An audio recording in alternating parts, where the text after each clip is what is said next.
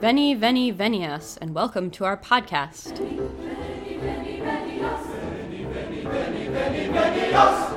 Good evening, and welcome to Ask a Medievalist. I'm Em, the Ask portion of our program, and joining me tonight is Doctor Jesse Noose. Hello. So, uh, how's it going? Creeping up on Bastille Day all of a sudden. What? Oh my gosh, it is. Wow. That's amazing. That means July's almost half over. What? Yeah. No! What happened? I don't know. I don't know. I'm kind of happy because we've been having really hot weather and yes. The only way out is through right. Or something. That's true. Yeah.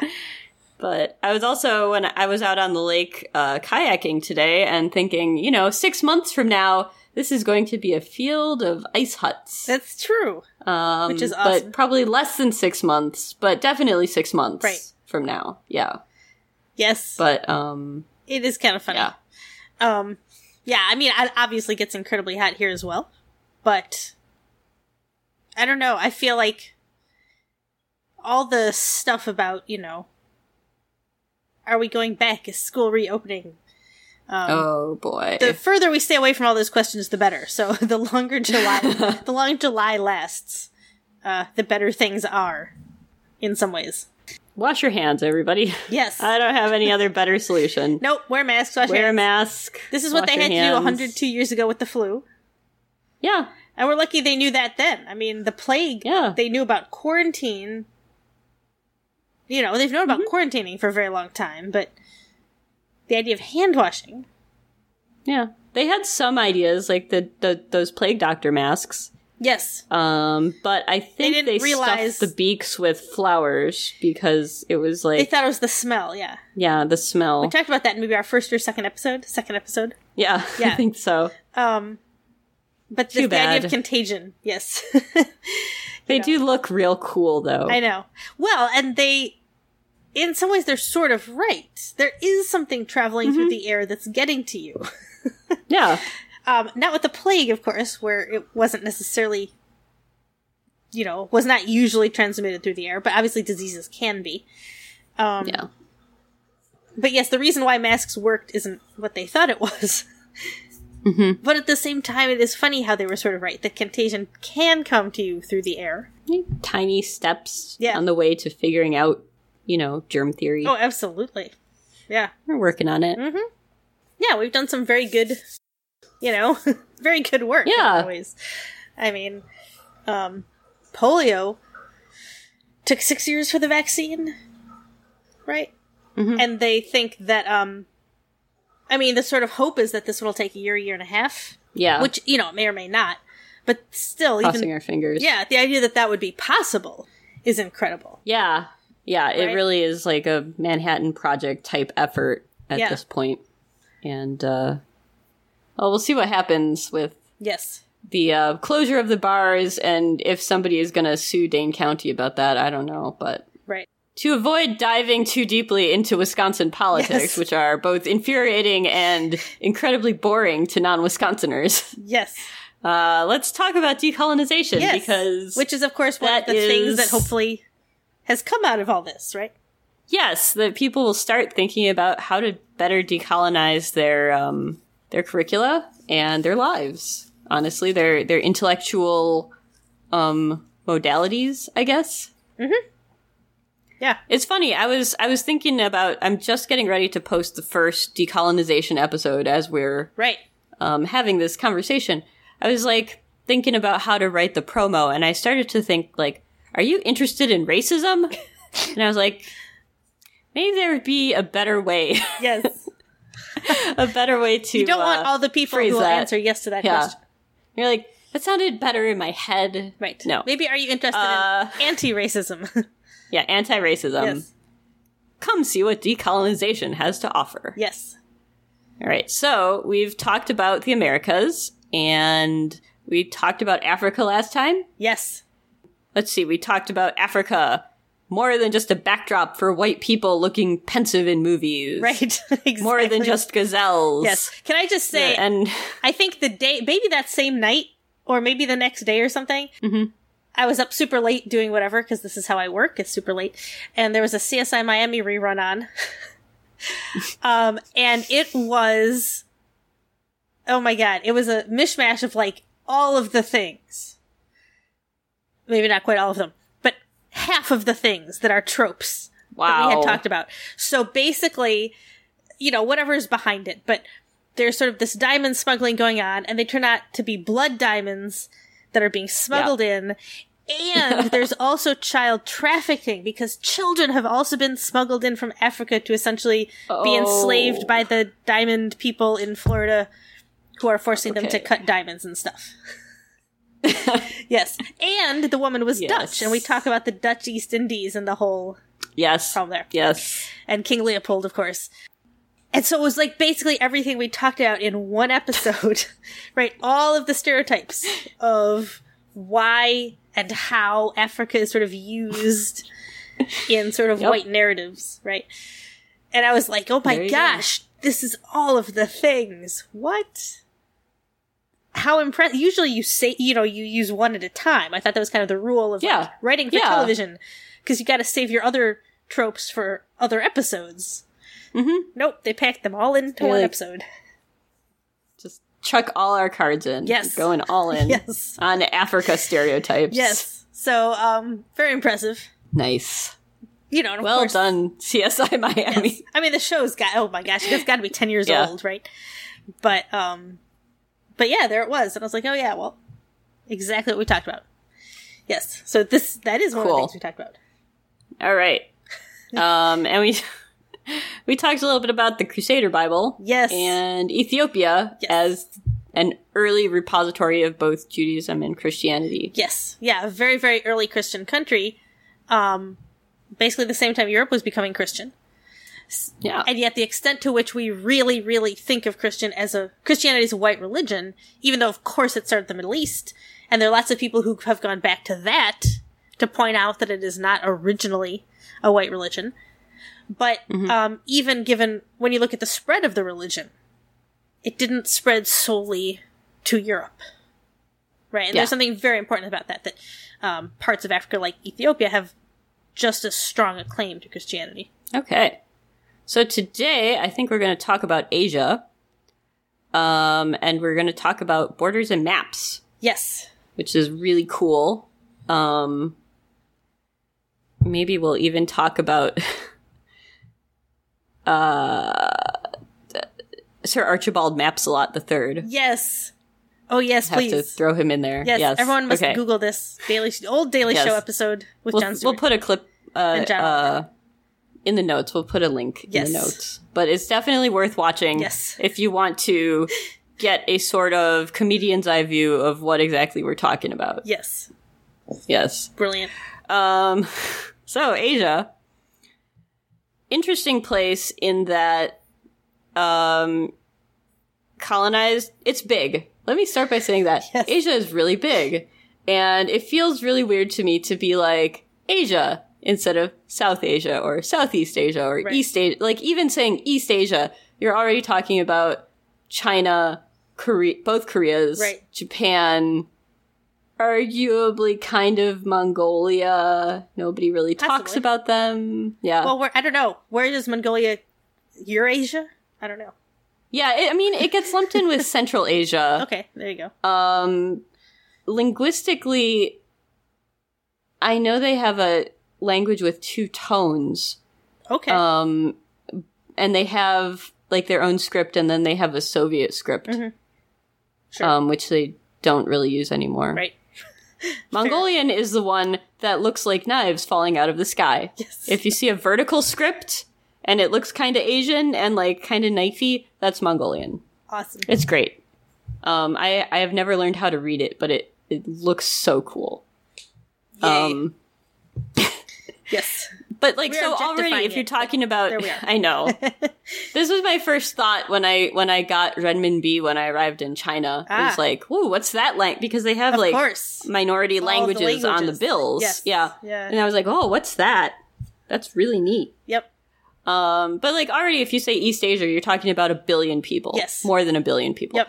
So it feels weird to be like, let's talk about Asia. Right. Um, but different parts of it have been invaded um, by different people at different times. And if you're really interested in the history of Southeast Asia, um, Anthony Reid is the name that I'll give you, since he wrote an, a couple of different books about the early, early history. Um, Asia can be a difficult place to research, more so than like Germany or something, because of different colonies, you know, not just like kingdoms changing hands, which happens all the time, but like when you get, you know, the British coming in and they want to suppress something that was n- done beforehand, that, you know, right. establish themselves as rulers, or in some places like in Cambodia, which we'll talk about in a minute, you you know, you have the Khmer Rouge, right. who were very devoted in certain ways to breaking with previous history. Yes. You get lots of erasure, basically. Yeah, lots of erasure. Yeah. And even within a kingdom, you know, you might, if a if you change religion, you might change the way that your temples are, mm-hmm. you know, like try to erase gods that you previously worshipped of because course. They're no longer right, right. the good gods. Um, and there's also the problem of like Lèse-majesté laws and mm-hmm. things like that. So that suppose that you are a researcher in Burma or Myanmar. Um, right. If you publish certain things, you might not be totally welcome to go back to that country anymore. Right. Um, this happens in Thailand, too. Um, they have very, very strict laws about what you can say or not say about the king. Yes. Kind of notoriously. Yeah. So, like, if you're going to write a book like The King Never Smiles, um, which was a book about the previous king, Bhumibol, and his uh, elder brother, and specifically his elder brother's death, which is a very contentious moment in Thai history. You don't write it and publish it until you're ready to never go back to Thailand. Right. Because yes, uh, jails in general, not a place you want to be. Right. Thai prisons, definitely not a place you want right. to be at all. I do feel like Thai um, prisons are among the things that show up in American movies as bad yeah. places, right? Which, of course, yeah. can be, is, you know, stereotypical in many ways. Yeah, but I'm gonna say I picked up I picked up a book. I was staying at like a youth hostel or something where people had been like leaving books, take a book. Mm-hmm. So I picked one up that was like a, some guy's account of like how I got thrown in Thai prison for smuggling drugs. No, well, there and you like it begins with this guy in a cell next to him screaming in the dark because his like his neck had some sort of bug that in the subcutaneous. Anyway, it was disgusting. Wow. I put the book down. I didn't read anymore, and I swore I would never go to a Thai prison. And if he made all of that up, good job, dude. Right. Like, it really stuck with me. Awesome. But um, don't yes. don't go to prison. Right. Be good. Don't smuggle drugs. And right. watch what you say about the king. Right. I guess that would be my advice. Right. Yes. I mean, it is one of those interesting things, though, because to be... Right, the ways in which prisons are kind of awful everywhere, right? Um, mm-hmm. So it might be more physically awful in certain ways if you think of, you know, the bugs that exist in Thailand that may not exist in the U S. Yeah. But, really big ones. You know, then we have, you know, solitary confinement for twenty years of your life that will probably drive Yeah, we have, we have a right. lot more people in jail, too. We have way more um, people in a jail. Per capita sense. Than anyone else, There was else, this I one, think. Yeah. There was a Q I clip where they talk about that, yes. and everybody just suddenly sits there and, like, is, like, very somber, yep. and it's like, really? Yep. America? Yep. Like, yep. Home of the free, land of the brave, mm-hmm. et cetera Land yeah. of the free, home of the brave. Yes. Yeah. Yep. So... So we're messed up. Be careful. Yeah.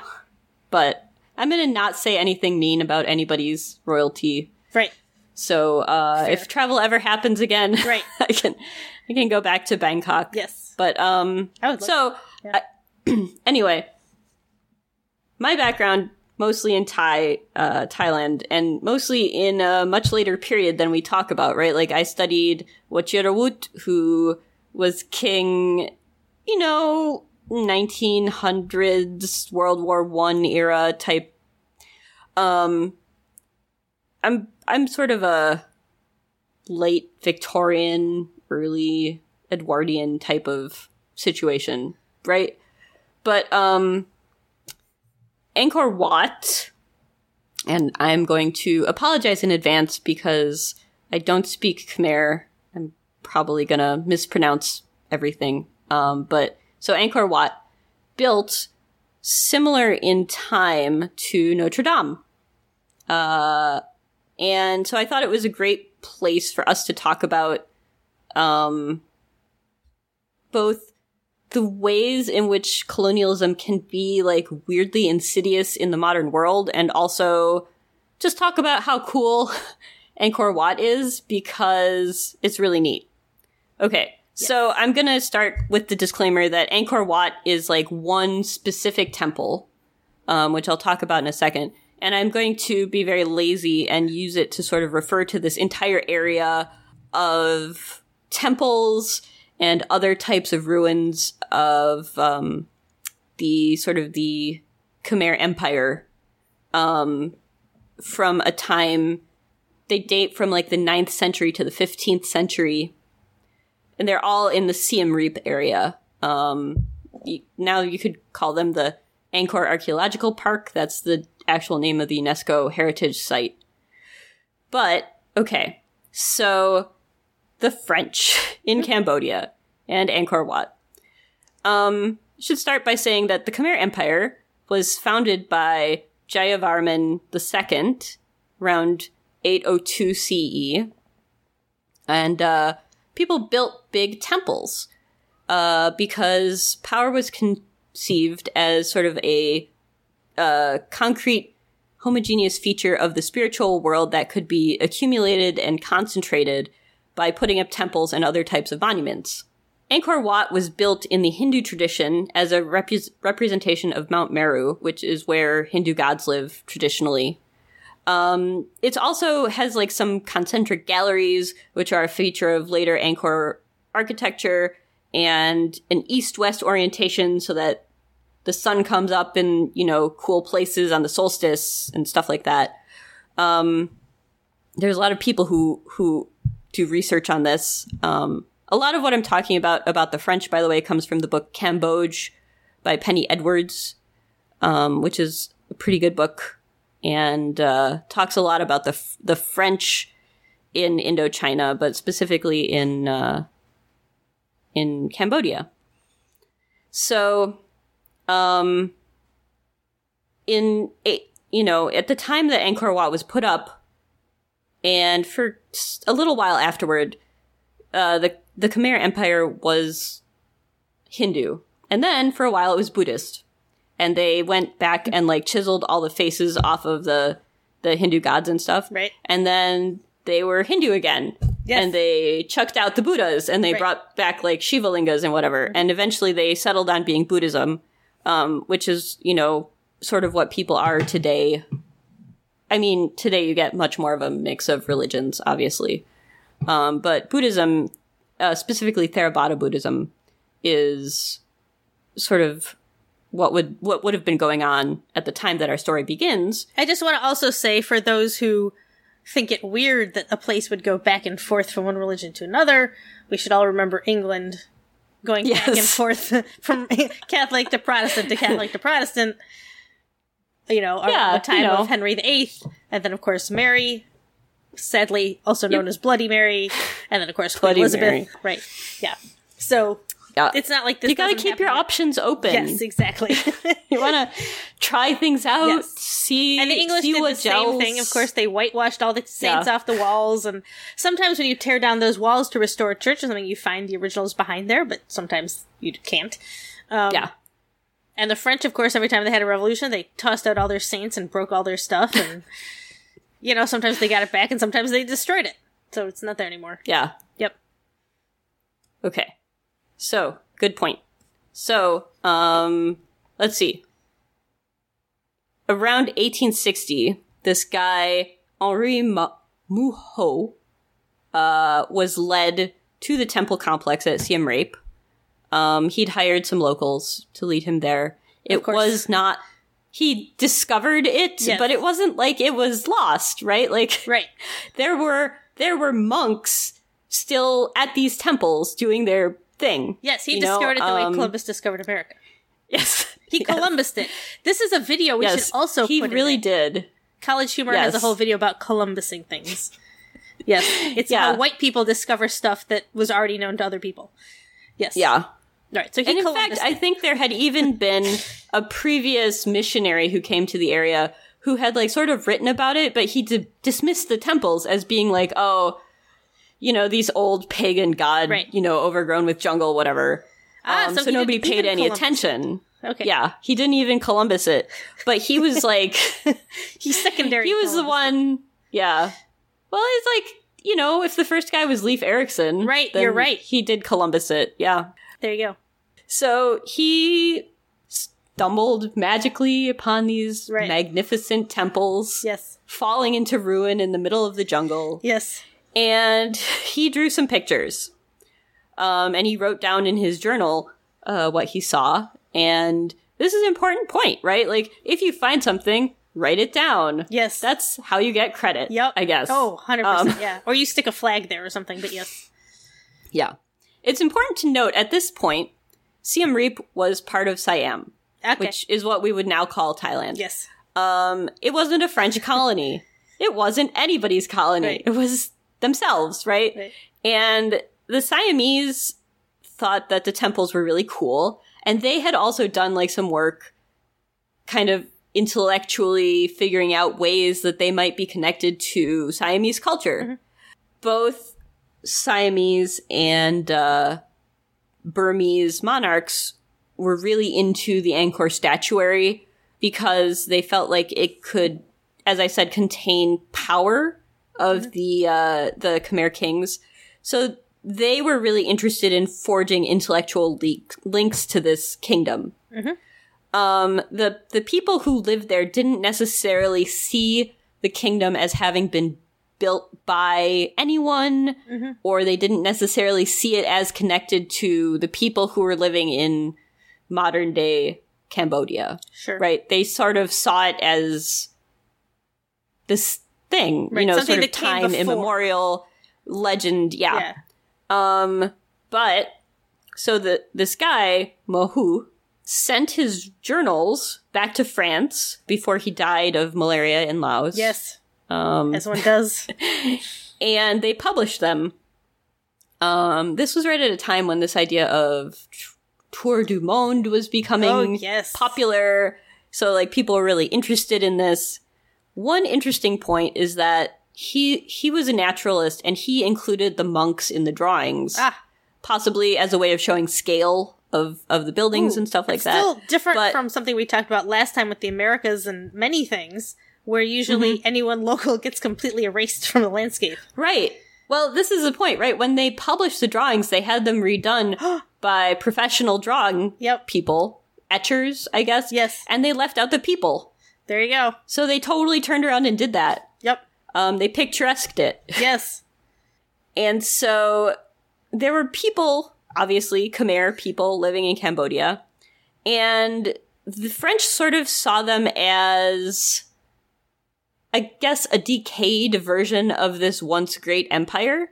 Hmm. Um, I cannot figure out why the French saw them as decayed or dying out or something, except that maybe they weren't building really big temples anymore. Well, I think, though, um, that that's like the way Like, they were just normal people. Well, no, yeah. but, right, if you look at, if you compare it, for example, again, to the Americas, right, that these are the vestiges, right, of the people who used to be here. Yeah. Right? Yeah. If... They have to be the vestiges because that allows you to come in and take over, mm-hmm. right? Yeah. Um, that if they, they needed are not the, the vestiges, French. Then yes, then yes. you have less of a claim to coming in and taking yeah. over. Yeah.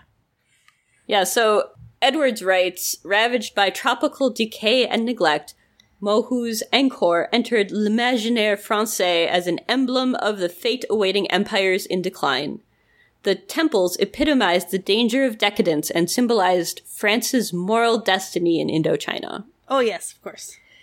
So eighteen sixty-three um, was basically when Cambodia becomes the French-Cambodian protectorate, or, you know, the, the protectorate period, I guess they call it. Mm-hmm. Um, And France decided that they were sort of going to forge these intellectual links between the existing Khmer people and the temples at Angkor Wat. Hmm.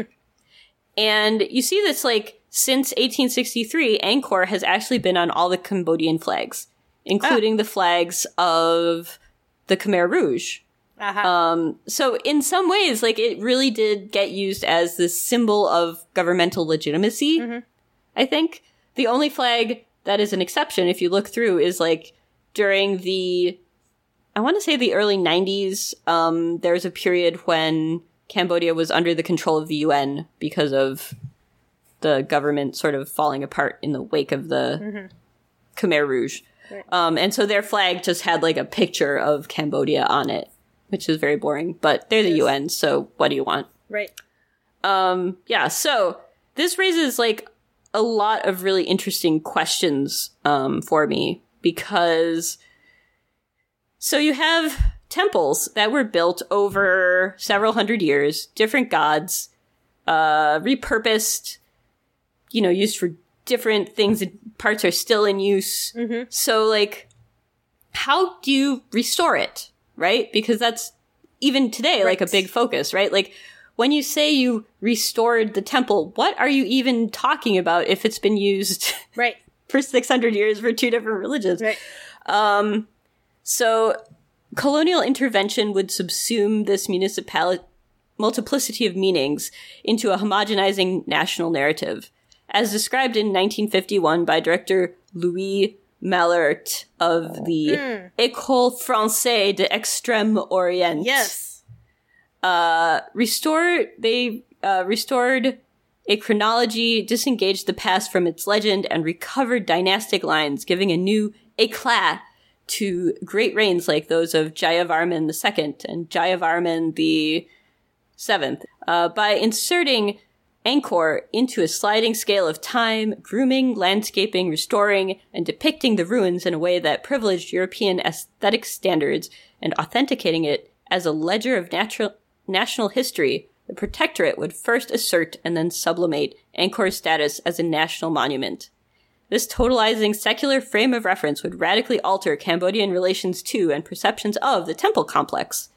Paradoxically, this rupture with past practice was brought about by French attempts to establish a continuity between Cambodge and its Angkorian past through historiography, archaeology, and museology. Mm-hmm. Um, and so, like, I don't want to also suggest that this is a lie, right? That, like, I cannot come back and be like, the Fr- Cambodian national treasure is just totally something the French made up. But it is, like, really a weird thing that that nationalism is like a story that you learn, mm-hmm. and a lot of this story was kind of written by the French. Oh, I should add, the French negotiated Siam giving it to Cambodia, right? Um, during this whole period, so like the literal restoration of the temples, both in terms of like the land ownership and the restoration of the temples, mm-hmm. was very French. And so that's, like, that says a lot to me about, like, where history can be in Southeast Asia right now, mm-hmm. that you have a lot of threads that are hard to unpick, I think. Um, it's not hard to find similar um, problems if you look anywhere else in uh, in Southeast Asia. Mm-hmm. Yeah. Mm-hmm. There is something very interesting, also something that happens a lot, right? That, and it doesn't have to be an, a colonial government that does this, you know, mm-hmm. um, anyone can do this, but um, the idea of, first of all, that Angkor Wat was a lived place, right? So as you said, hundreds yeah. of years, couple different religions, still in use, right? Yeah. Um, but a lived place isn't necessarily a symbol in the same way, right? Um, mm-hmm. There are sort of exceptions, um, but not exactly. So you might argue, for example, that New York is incredibly symbolic for the U S, you know, or Washington, D C, and that those are and they aren't, right? Yeah. They contain symbols, the Statue of Liberty, right? Mm-hmm. Um, you know, Wall Street, the Washington Monument, the Capitol Building. Yeah. But they themselves, there are things that are symbolic about them, but also they're lived cities, right? And there's yeah. something about that that then means that they're constantly changing. And although, of course, yep. they make sort of important targets, right, for a war or something similar, um, there's something a little bit different, right? Um, and so the idea of looking for something symbolic that you can connect to an important past, right? Rome is a great example. It's a lived city. Yes. It contains a lot of icons, right? So the fascists used things like the Colosseum. Right? And by fascists, I mean Mussolini. um, but you take these symbols, right? And you link them to your power, right? But a symbol that is used in that way, that is used to sort of create a legacy of power, that symbol has to be stationary. It cannot mm-hmm. be lived. It cannot be moving. It cannot be changing. There's also an extent to which it cannot be acknowledged to have changed. Right? So you find something right. like Angkor Wat, which of course was consistently changing, was still being used, was still a lived-in place. You have to, first of all, arrest it in time. So you gotta get rid of the people. You gotta make it... Chose, choose this one moment. Yes, yeah. so you have to freeze choose frame. the moment when you're gonna freeze it. And then you're gonna be like, mm-hmm. that is the moment to which we restore it. You decide, for whatever political reasons of the modern day, that that is the moment that is somehow most potent... politically, or whatever it is you're mm-hmm. looking for, probably political, but maybe religious power, and that's what you take, right? And there is something very interesting about the ways in which, right, we talked a lot about icons in a previous episode before we actually got to decolonization. It was our last one right before decolonization. Yeah. Um, and the way that those are, right, that an icon can be created, right, sort of arrested, created, claimed, Um, they are very, very powerful. But of course, you're not, you're not ever really thinking about the historical value of the thing itself. Mm-hmm. Right? The goal isn't really to protect an ancient site. Right? Um, it's to use it. Yeah. Yeah. And I do think that's, Angkor Wat's a fantastic example, because of course, in some ways, then it continues to be used in that way. Right, it's why the Khmer Rouge mm-hmm. call themselves the Khmer Rouge. Yeah. Or, yeah. I think one of their um, pseudonyms before they sort of unveiled themselves, like uh, Pol Pot went by like the original Khmer. Mm. There you go. So, yeah. Yeah. They really, despite rejecting a lot of history in the sense of like the French... I don't know, you'd call it urbanization, mm-hmm. anything anything related to modernity. Um, they they clung on very hard to like this idea of a past, a agrarian um, past that was more, I don't know, it's a very idealized thing, mm-hmm. right? But being a serf and right. a farmer and whatever, I mean, like in a barter economy is not cool, yeah. but yeah. I like... You know, George Washington had this, not just George Washington, but the founders, many of them, many of the Southern founders had this vision of Americans as a land of sort of gentlemen farmers. Yeah. ah, which, you know, is, was never true. And, of course, also involved slavery. Yeah. Which is terrible. We know who's really doing the planting. Yes. As a famous musician yeah. says. Yep. yes. Um, yeah. But that sort of idea, yeah, that there's something very um, specific about that, yeah, yeah. Um, the, somehow, yes, it's this ideal, you know. And of course, for us, you could say it's specifically Judeo-Christian, right? The Garden of Eden, the idea of mm-hmm. Adam, you know, he dug in the earth and grew his own food or whatever. Um, Except he didn't really have to. He lived in a garden. But anyway, um, but that's sort of ideal, right? Uh, but of course, lots of religions have this ideal sort of relationship with the earth, right? Of harmony and people and whatever, all living together. Yeah. Yeah. Right? In peace.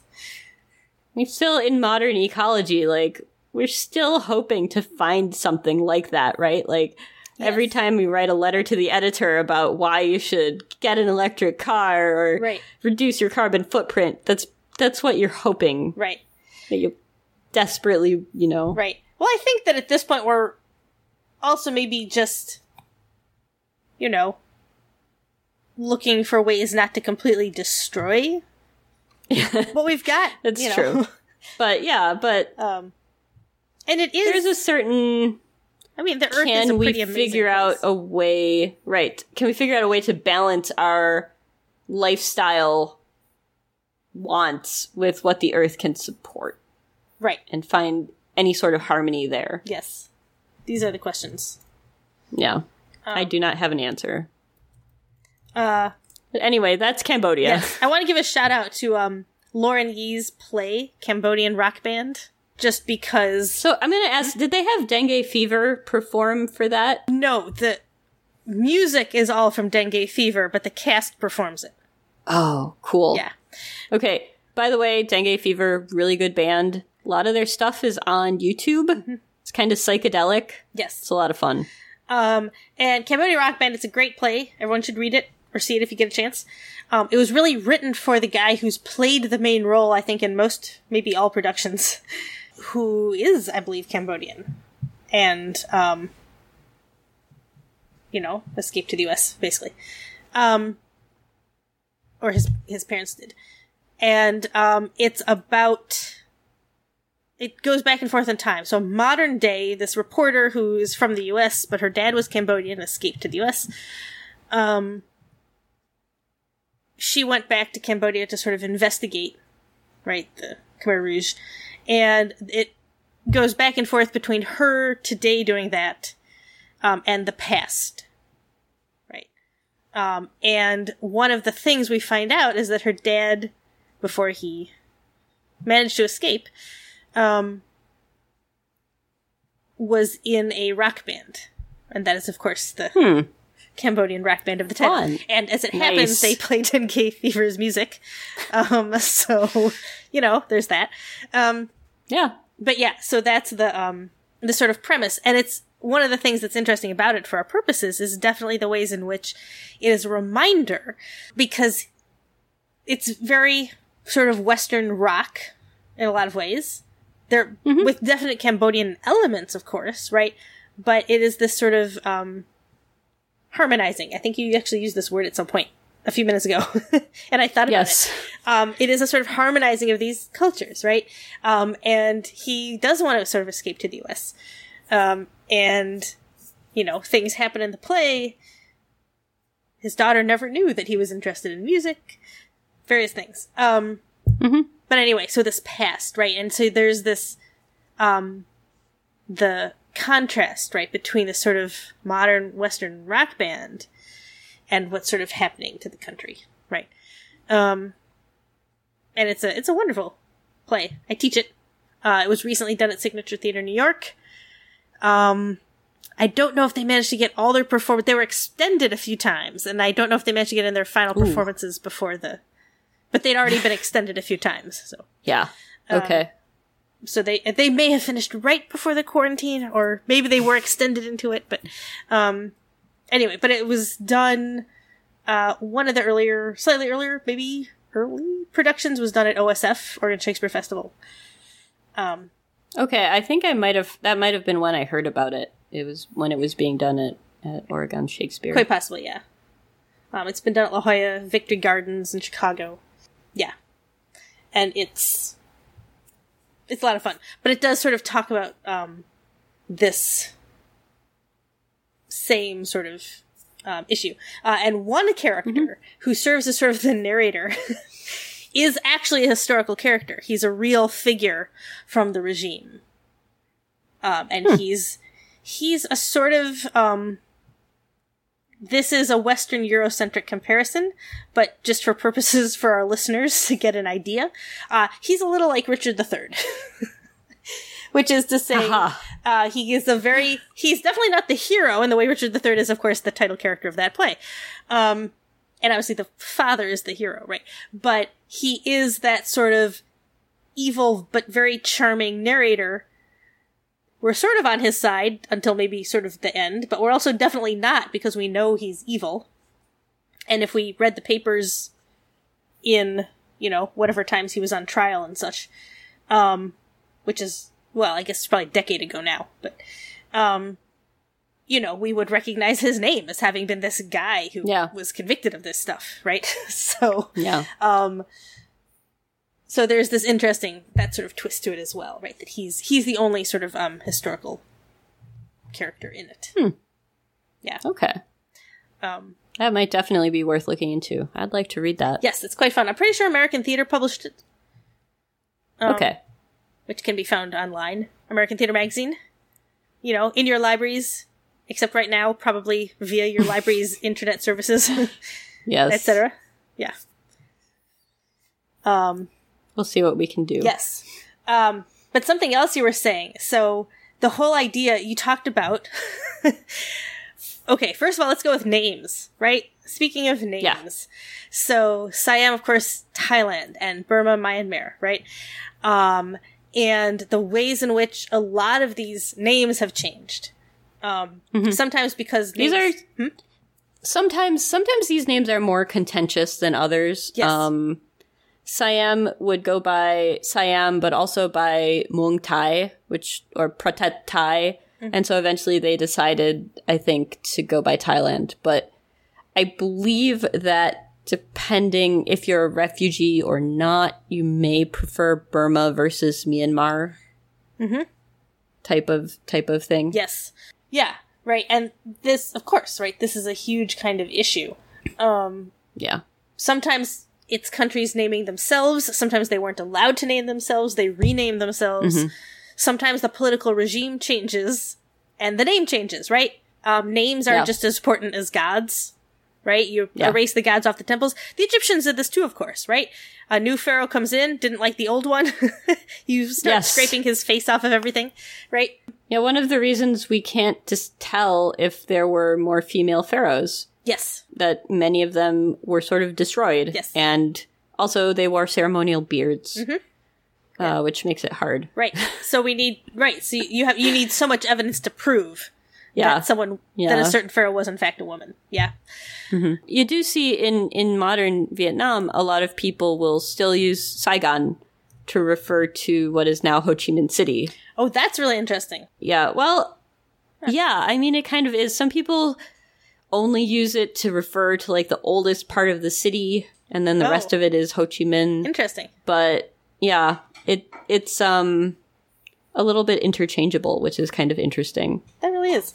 I I assume because of lingering feelings about right the war. Sure. But that's a good reminder, right? That sometimes the change might be more political than anything, right? That mm-hmm. not everyone might agree. So yeah. for Burma, I do want to I'll give a shout out uh, Guy Delisle's Burma Chronicles. Um, he's a graphic novel cartoonist. These are all nonfiction. Um, his wife works for, I think, Doctors Without Borders. The- Was he the one who also wrote about being in North Korea? Yes. Oh my gosh. His stuff is fantastic. He writes with such a sort of objective point of view in ways that I imagine are fairly difficult. hmm. But yes, he's got Pyongyang, but he was in North Korea. Um, Burma Chronicles, yeah. um, Shenzhen, uh, China, and most recently Jerusalem. Um, that's not his most recent book, but that's oh. the most recent travel book. Okay. Um, yeah. Which is also really great. Um, it's a really good sort of take all on all of these places that, that he's been. Um, but the um, most recent one... Um, was translated to English as Hostage, and it's the true story of a Doctors Without Borders administrator um, who is kidnapped uh, somewhere in the Caucasus, you say, in oh. nineteen ninety-seven. Um, and yeah, it's his true story, basically. Um, wow. Yeah. So... it's a similar type of book, but it's not about him, right? It's about somebody else. Mm-hmm. Um, but it's also yeah. really, really well done. Um, yeah. But they're sort of wonderful takes on very difficult places. And he's very attuned to the issues, right? Yeah. Um, that are going on in all of these places. Um, but naming, of course, is a big one. We've talked about names, right? Who has the right to name things and the symbolism of names. What do they mean? Mm-hmm. Um, so obviously the names of countries. Um, the other thing, the sort of borders, right? What do you get? So Angkor Wat being sort of restored to Cambodia, right? Yeah. And the assumption that it is sort of Cambodian, certainly in the sense that the people of Cambodia are maybe more directly descended from the people who built it. Right. Um, but again... I mean, so this is an interesting question, right? Like, you think about how are you descended from people, right? Right. You maybe you think, well, back in the twelfth century, there was a woman in a village in Mariampol, and she, you know, if you picture a camera and picture her going through her day, like getting water from a well or whatever, and then somehow fast forward and there's me. But really, like, you're related to the entire village at that point, maybe. Yep. Like, you have so many ancestors. Oh, yeah. And so to the point where you can sort of say, I could be related to, I don't know, how many people in, you know, that part of Europe, mm-hmm. how many people in, in the British Isles. Yeah.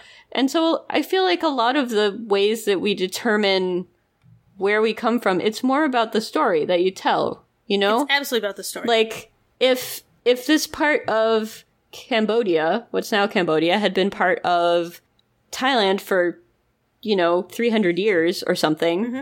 like, the reason the reason the capital was in Phnom Penh at the point when the French invaded was that there had been a war right. previously where they lost the land. Sure. You know, it did not happen super recently. Mm-hmm. So, like, it it just raises some interesting questions about um where you put border lines. Oh, of course. Basically.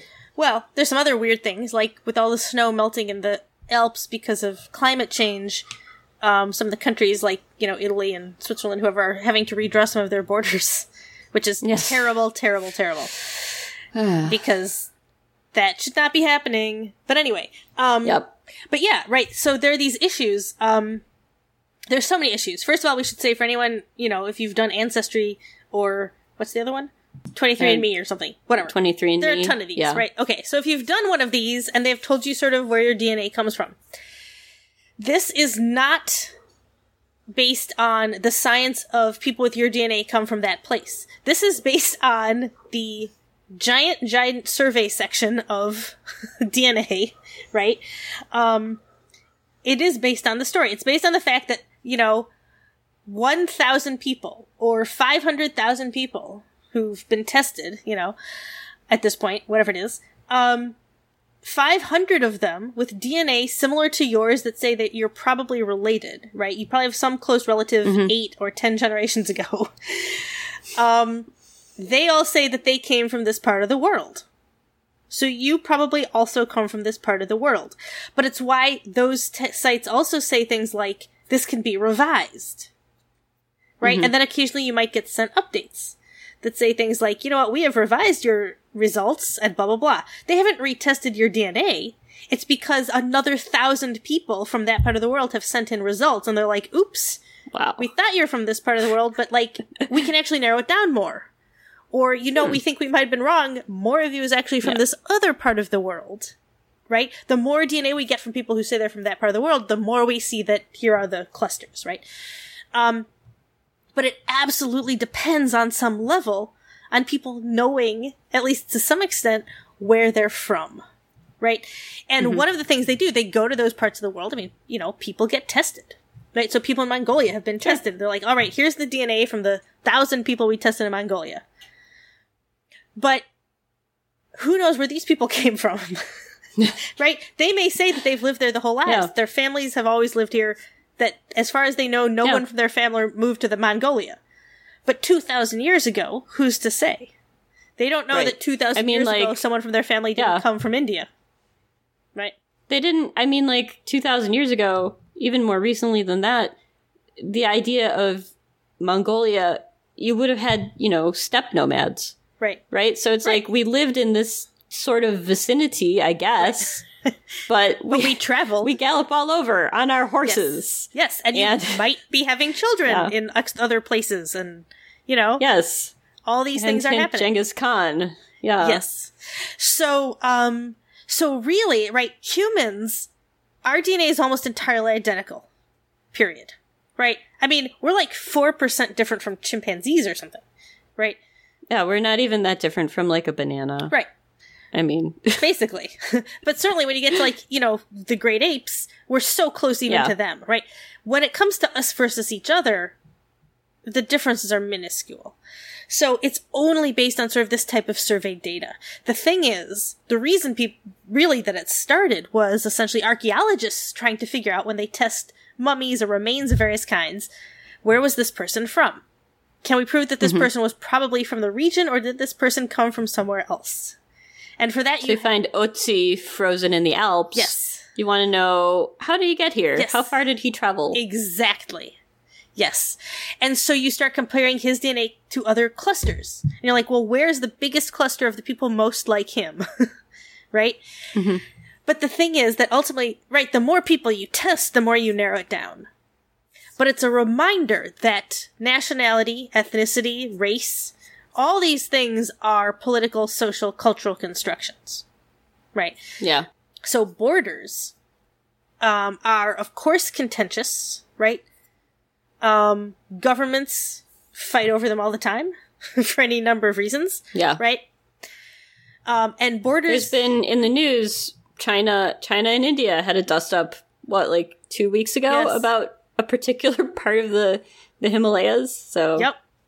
Which they take very seriously. Yes. Right. Even though most of us are like, well, it's in the middle of the mountains, and, right. you know, but it's... but people care. Se- oh, yes. Yeah. Um, you know, South Korea and Japan are still fighting over some of the islands. Mm-hmm. Um, oh, God. I mean... the Vietnamese and South China Sea. Yeah. There's that... China is... China is... Um, yes. I mean, some of those treaties aren't even sort of official... I mean, there's not a war going on, but also there's not really a truce. Right. I mean, it's not I mean, a Cold look War, at the but status it like, of isn't Taiwan. A hot war, but it kind of could be. Yeah. Yeah. Yes. Yeah. So um, one of the big things I learned when I started meeting Taiwanese people that I had never thought of before is the phrase mainland China. Oh, sure. Because it implies that there's part of China that's not attached. And Taiwan goes, hey, guys. Yes. Oh, and they're getting... we have our own government. In the moment. Yeah. Particularly well, now that people are sort of not paying attention. Yeah. They have uh, very good control of COVID, though. Yes. So they got that going. Yes. um, but, right, so this sense of borders, right? They're political borders, right? This is my city-state. I govern it.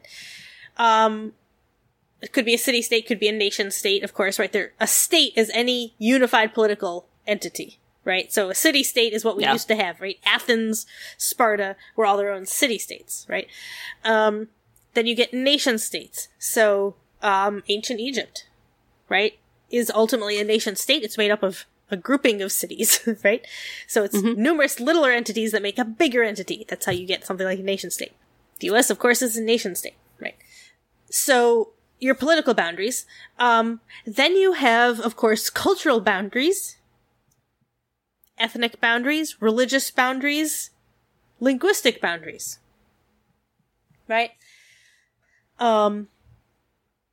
All of which can be very, very different and can mean that you have people who are arguing, right?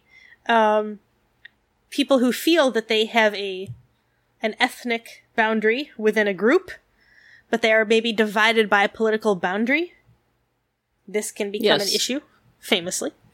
This this might this is a good place to reference the uh, Sir Archibald Mapsalot. Yes. Um scene because yes. if you if you want to know about the Middle East yes uh blame the British no watch this episode blame the British um it's a yes. many many years old many many years ago right Jon Stewart on the Daily Show with John Oliver playing Sir Archibald Mapsalot the third back when they were both so young yes Well, younger than today. Younger than today, yes. Um, um, yeah. And John Oliver comes on as a full-on stereotypical colonial British officer. With mustache. Yes. It's amazing. Yes. Yeah. Um, and he has been told that the current boundaries that the British drew in the Middle East weren't working out, and he is ready to redraw them. And this is, of yes. course, the point of this skit. um, it's an excellent skit. It does comment on history, the yes. terrible history that the British have in drawing these boundaries in the Middle East, randomly through whichever ethnic groups they felt like it, without even paying attention. Um, yeah. With John Oliver being like, to call me racist is to imply that I care enough about these people to hate them. Yes. Which is a fantastic line. Perfect. Yes. Yeah. Yes. Yes. Um, and, and truly British, really. Um, mm-hmm. He is, of course, British. Yeah. I mean, this is where it comes from. Um, I do want to say at the same time um, that sort of the sense that you get, right? It, the skit is hilarious, but like all good satire, it actually tells a very deep and very real truth, which that mm-hmm. is in many ways what the British did to draw these boundaries was really no better than what Sir Archibald does in this skit, right? Yeah. It was no more careful. It was no more studied, right?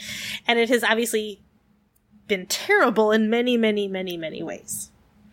Yeah. Um, And this actually, now a pro-British statement, um, to give a shout out to the National Theatre, which last week, every week they've been doing, you know, a free theatre for a week. You can see one of their productions that normally you'd have to pay movie ticket, not even movie ticket prices, like twenty bucks or something to go see it live in a movie theatre. Um, or even, they do rescreen things. Um, and if Antony and Cleopatra ever comes around, uh, people should go see that. It's got uh, Ray Fiennes, Sophie Okonedo as Cleopatra. It's Ooh. amazing, amazing. They're amazing. But last week was Les Blancs by Lorraine Hansberry, which is absolutely about colonialism.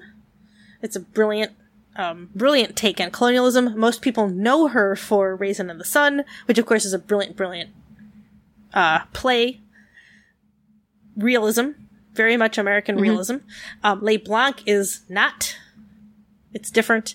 It's a little more abstract. Um, but equally sort of amazing.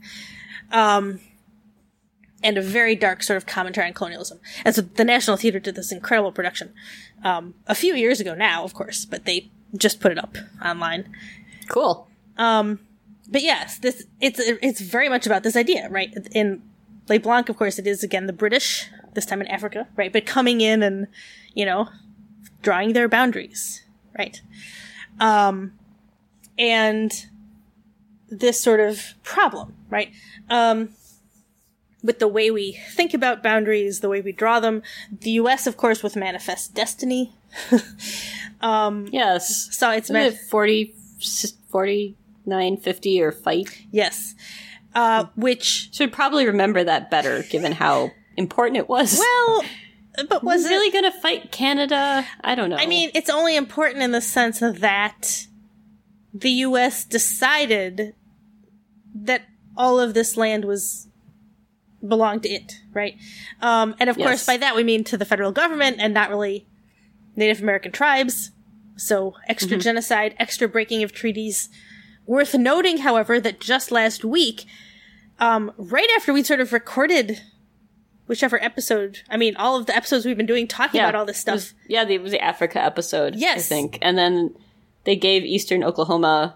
Yes. Well, they didn't give it. They concluded that it belonged to... Yes, it still uh, the belongs to the... Yes. Um, and by the way, our uh, U S Poet Laureate um, lives in Tulsa, is Native American. Um, so nice. I think already in the notes from a previous episode, because it had just happened, um, I put this in there, but we can, you know, relink... Um, yes, that will be but, the one that goes up in, like, tomorrow. Oh, cool. It's so in there, the decision. Yes. But um, you won't hear us commenting on this until several weeks from now, so. Right. Um, but, uh, you know, you will know that it problems. just, ha- that this, these are the episodes that happened in between, right? Um, but that idea that um, that the Supreme Court sort of said, yes, right, Congress never, this is the funny part, right, Congress never officially took that land away.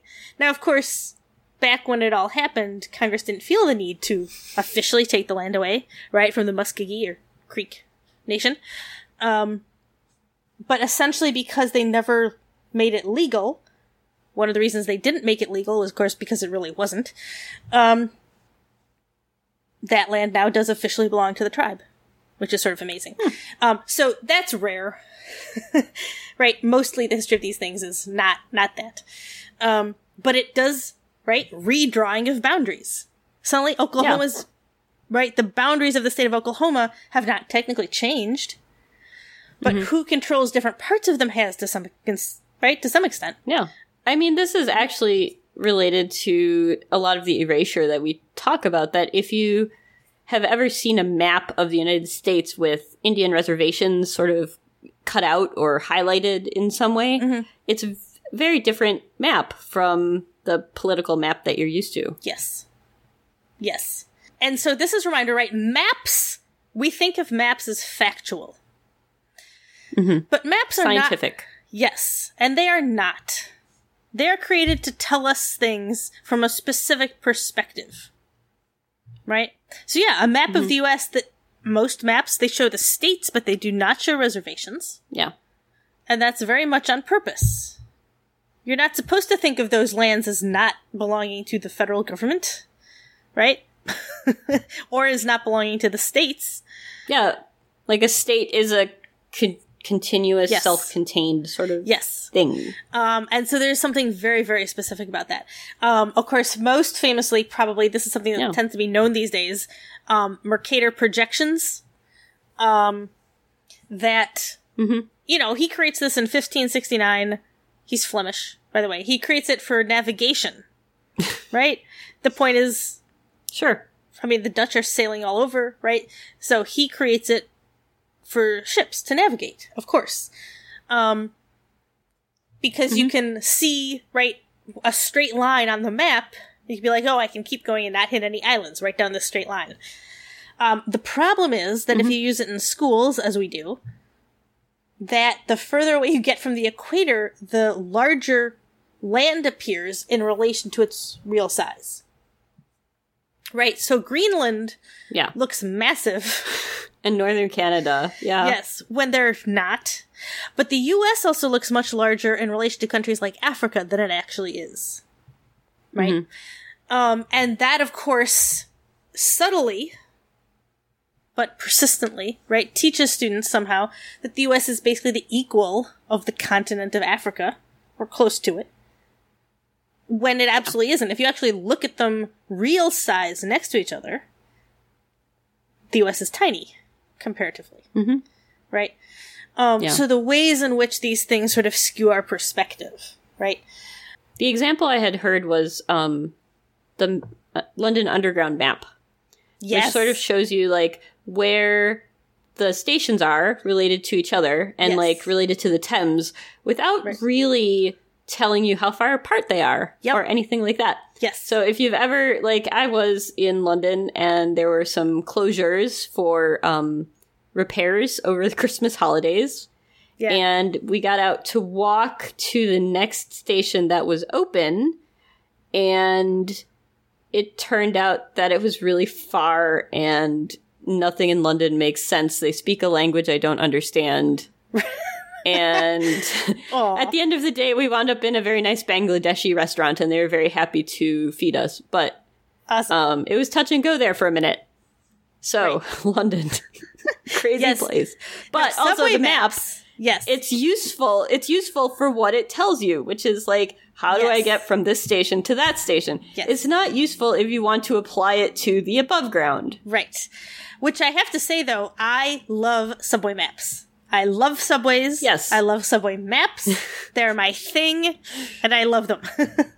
I love them no, so much. No, they're great. They're they're beautiful objects. Yes. But I love them for exactly this reason. Because, you know, when I'm on a subway, my biggest concern is, how do I get from this stop to this other stop?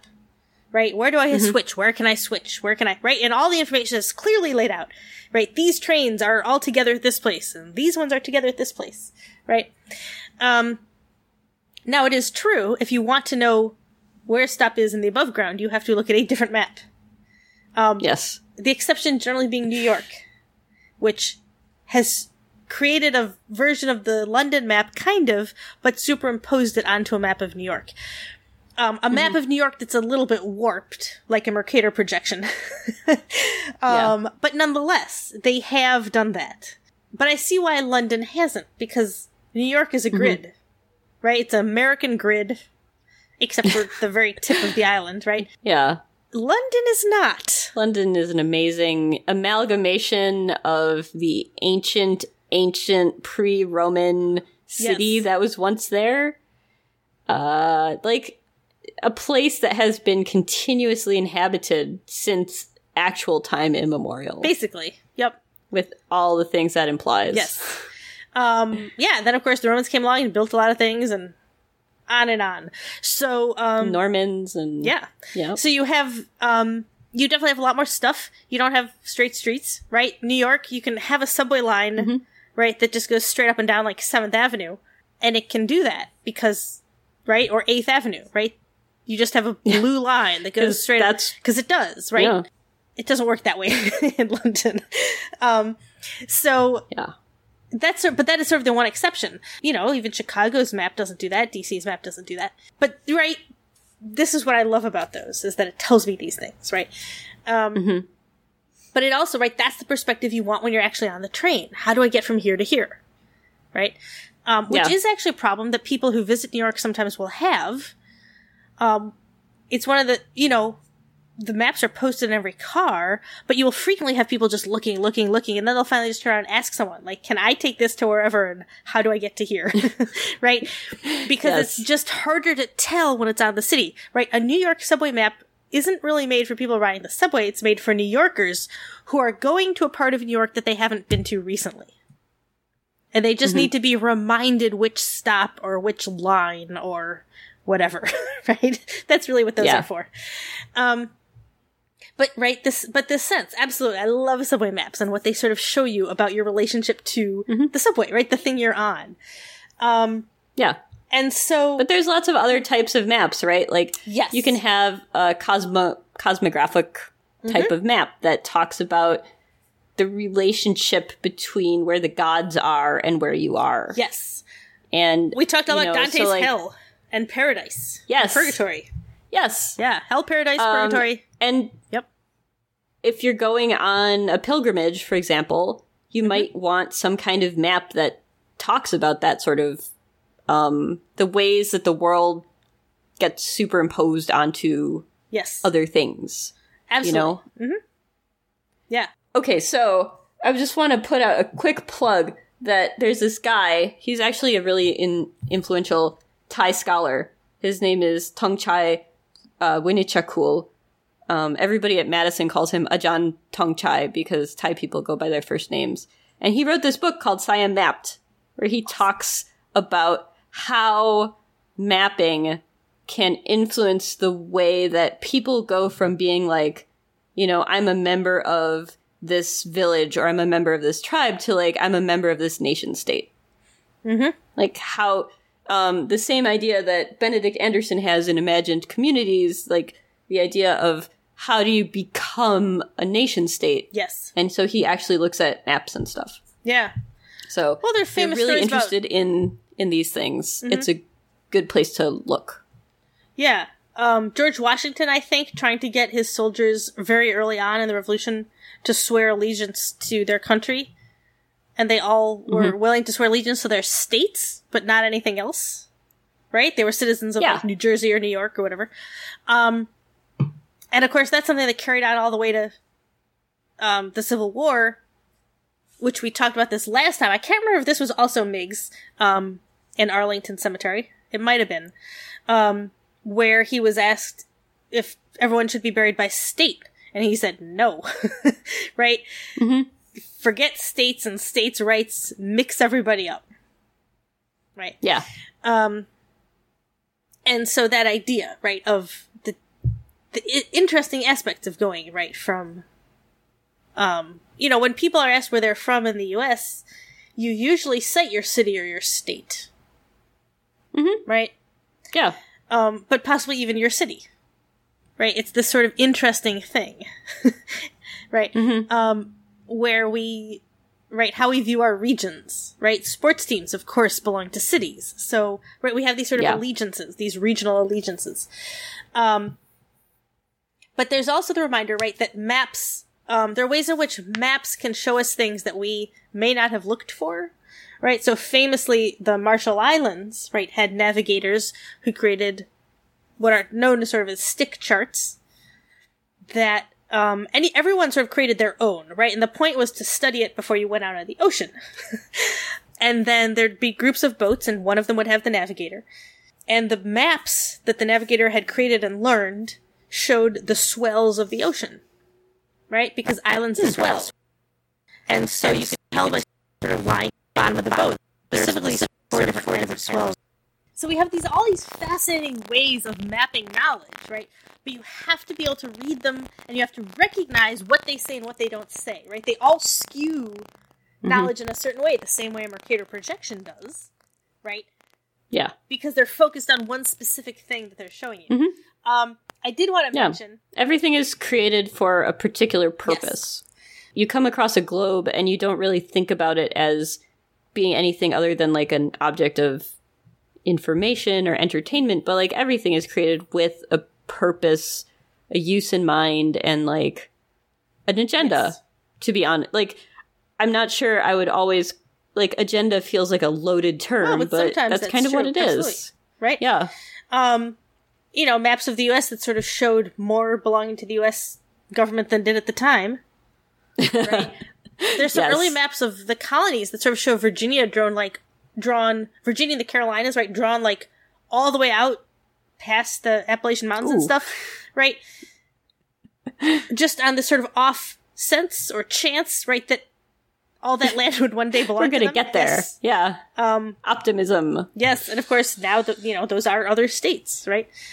Um, but I did want to mention real fast, we mentioned Yinke Shonibara in a previous episode. Um, and mm-hmm. he recently did a project surrounding the Hereford World Map, or Mappa Mundi, right? Um, that was created around thirteen hundred, and it hangs in Hereford Cathedral in England. And it is, it is a world map, right? A map of sort of the known world at the time. And it has all of these creatures on it, right? It was assumed all these, what we would now say mythical or legendary creatures, right? Like giants and stuff like that, um, lived in parts of the world that were unknown, essentially, right? Um, and so there was also a sense, of course, of, you know, there being other races of people. And I don't mean race in our modern term. I mean race, really, right? In the sense of, like, the Neanderthals. Of course, mm-hmm. you know, the, the, the medieval people creating this map had no idea that Neanderthals, right, or Australopitheci or things like, you know, not that they had existed. But, yeah. But... that was sort of the idea, right? That somewhere that these types of peoples did exist. So they're drawn on mm-hmm. this map. Um, and Shonibara did this sort of amazing project around it to sort of comment on the ways in which um, Europeans, and not just Europeans, of course, um, assumed that kind of in the areas of the world they didn't know, there were probably monsters, right?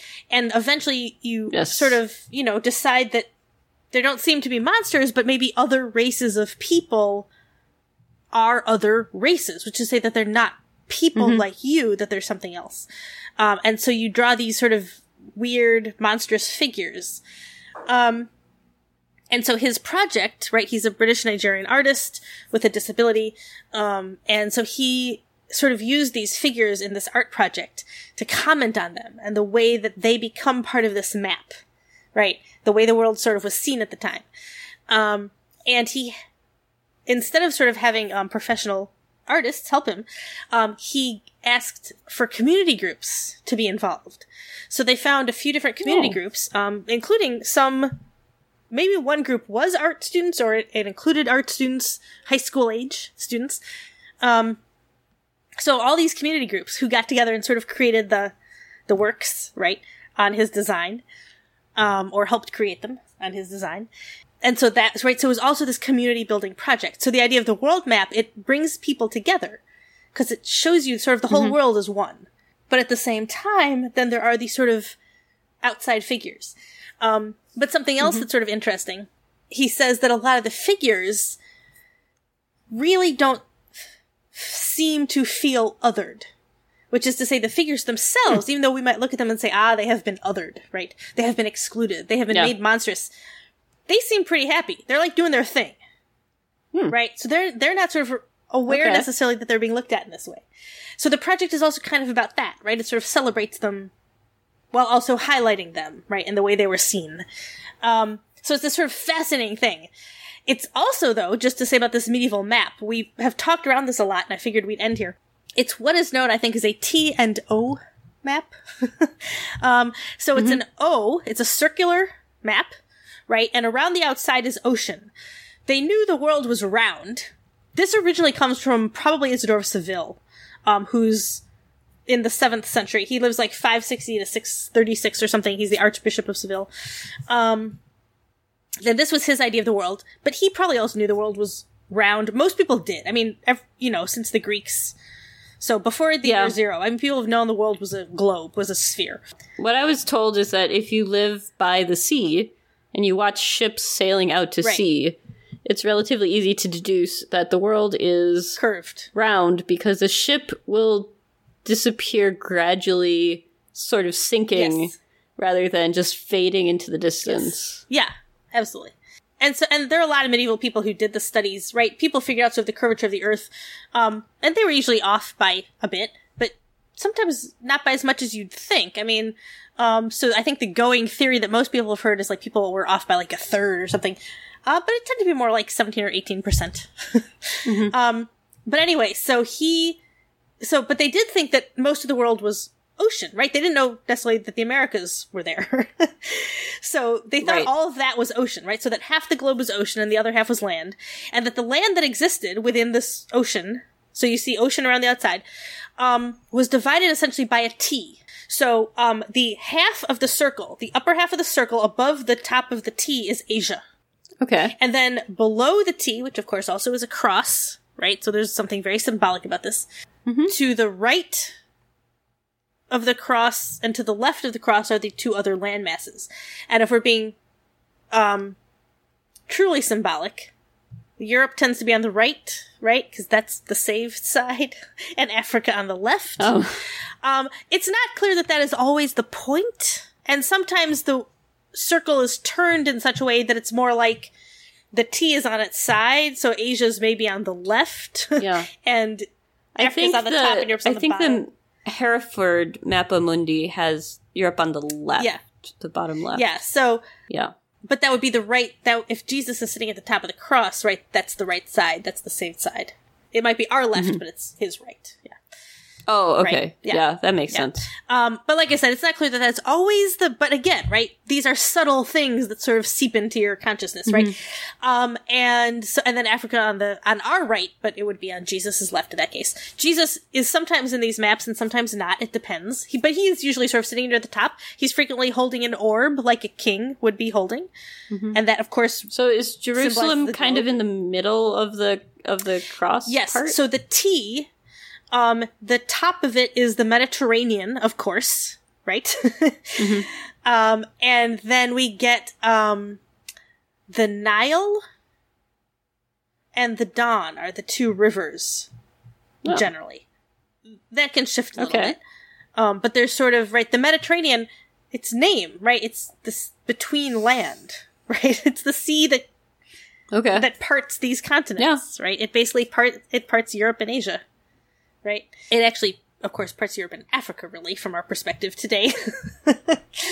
um, however, um, they thought it parted wow. all of them, right? They thought that Asia was sort of its own mm-hmm. thing, and then Europe and Africa were separated by.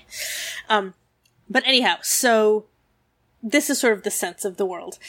Um, and Isidore does not assign races, but later maps do. So each continent mm-hmm. is connected to a son of Noah, right? The repopulation of the earth, right? Which of his... Oh. So speaking of where are you from? Where are you descended? Well, each of his kids theoretically repopulates one of the continents.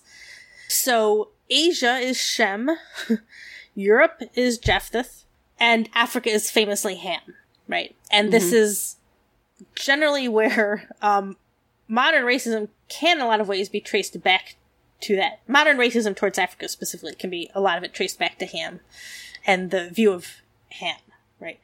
Um, mm-hmm. And so this sort of sense, right? Um, it's interesting because Isidore did this. This is not the way the ancient Greeks had divided the world. Aristotle divided the world mm-hmm. the way we divide it today, basically. He wasn't the first to do it, but he sort of really popularized it. And that is into what today basically are um, latitude and longitude, essentially. He didn't, um, he didn't do that. That came later. But like the temperate zones, right? Temperate climate, the Arctic zones. He did that. He mm-hmm. sort of saw the equator he thought was actually probably so hot it was unlivable. Again, this wasn't just Aristotle, but he popularized it. Um, and then it sort of got yeah. more temperate and then really cold at the ends, right? And we still have those zones. Marinus of Tyre, I think, is he's Phoenician, or he could have been Greek. And he seems to be the first person we know of who divided, officially, right, divided maps into latitude and longitude. Um, and then Ptolemy got it from him, hmm. which is how we know he did it, because Ptolemy references him a lot. Um, but Marinus's nice. work is now lost, but, you know, but we have Ptolemy's. Um, but anyway, so it's not like that possibility wasn't known, right? Um, you mm-hmm. know, Marinus and Ptolemy are working like the early hundreds or the first century after the year zero. But that is not what Isidore of Seville followed, and his version becomes really sort of the popular European version in the Middle Ages. Um, so the fact that we still think of these separate continents in some ways goes back to him. Yeah. Right? There's no obvious reason for Europe and Asia. And Asia to be different. Right. Yes. Um, the definition of a continent as two landmasses divided by an ocean. Yeah. Kind of falls apart right there. It does. Um, it does do that, yes. Also, where's Russia? I mean, arguably, up until Teddy Roosevelt, the Americas were mm-hmm. kind of connected. Until the Panama Canal. Um, yes. Until, you know, yep.